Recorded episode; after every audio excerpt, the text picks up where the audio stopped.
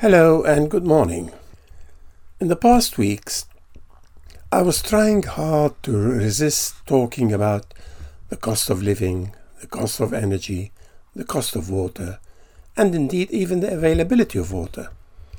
And on top of that, there is the overhanging tragedy of the war in Ukraine or the special military operation, as our dear Mr. Putin chose to call it. I was resisting to talk about these because I didn't wish to add to the frenzy of statements by politicians, economists, business leaders, and our little pensioners, or our sadly afflicted people with added needs for their everyday life. But then came the story of these massive floods in Pakistan, resulting, as we hear, from the downpour of rain in quantities never witnessed in over 500 years. The loss of over a thousand lives and a vastly greater number of people bereft of any form of shelter is really so agonizing as not to be ignored. In my mind, I couldn't help comparing the two situations. In one, the people of approximately one third of the whole of Pakistan and one third of its population have lost what little they may have had and are now wading in the flood waters looking for whatever they can salvage, but more importantly and urgently, even waiting for whatever help there is that will bring them and their children and their old folks or ill people whatever bits of food and sips of drinking water that can be found. The other situation is that where we hear our shouting about with such shrill these days, it's the cost of living, the inflation, and the wages and pensions and so on. Sure, there is a crisis, and sure, some people will suffer. And yes, I will have to curtail at least some aspects of my family life. Perhaps going out for meals less often, my wife being more careful than she usually is when doing her shopping, and making sure I use the car sparingly and only when the option of the bus is not really convenient at all, especially bearing in mind my age and physical ability. I'm sure that the measures I said I will have already spoke about have again already been the norm for many families. And yet, now they have to go further and cut down further.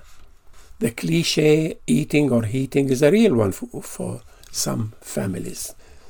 But even so, let us sit back a little and compare the two situations.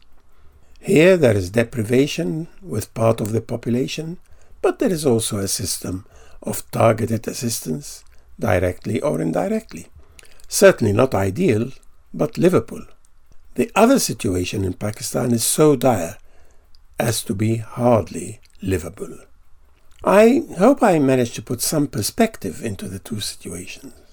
And of course, there are so many other dire situations around the world, such as, for example, the famine in Somalia or the Rohingya refugees in Myanmar. How has the world come to this? At the time when our wealth and technology, combined with humanity's ambitions, is leading the United States to create the Artemis rocket that is going to circumnavigate around the moon and return to splash down in the Pacific Ocean. At this time, we have the tools and the material to create a wonderful world. Yet all we are capable of is corruption, complacency, carelessness, and worse, an uncaring attitude. This must be the time when we should take courage and speak up. The Quran tells us that God gave us speech. I think this is the faculty we should use now. Jesus told us we should love our enemy. Personally, I feel we may upgrade this wisdom and say, why should any of us have an enemy? We're all humans. We're all created by the same God, and that same God not only created us, but gave us a world full of the resources to enable us a most pleasurable life, and a brain power that allows us to invent and create, search and add knowledge. So, is it not time that all these human and world resources should combine together to give humanity the dignity and peace that we all deserve? Can we not share our resources equitably rather than weaponize them, as we see being done in the situation with Russia and Ukraine and the rest of the Western world? We can give grants and subsidies to the less fortunate within our community in this country. And we can send aid to the devastated people of Pakistan and Somalia. But will this solve the problems? Probably like a sticking plaster to a severely bleeding wound. We have to change our mindset, whoever we are, rich or poor, educated or illiterate. We have to change our way of life. The corruption that saps the life out of our any economy has to be counteracted. The waste has to be stopped. Caring and sharing, as we were told when we were still children, is certainly the best. Do I mind being a, ch- a child again? Not if I can make others happy and help bring peace to our troubled world. Maybe we should all be, as Jesus told us, like these children if we would hope to go to the kingdom of heaven with a clear conscience. As the Swiss analytical psychologist, psychiatrist, and philosopher Gustav Jung, who died in 1961 at the age of 85, said, Through pride we ever deceive ourselves. I wish the world rids itself of pride, real or false.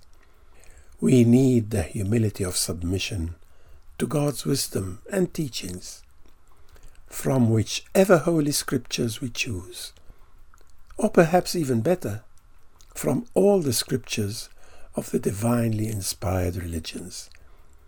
They all complement each other, and put together, they form the tableau of beauty in God's creation.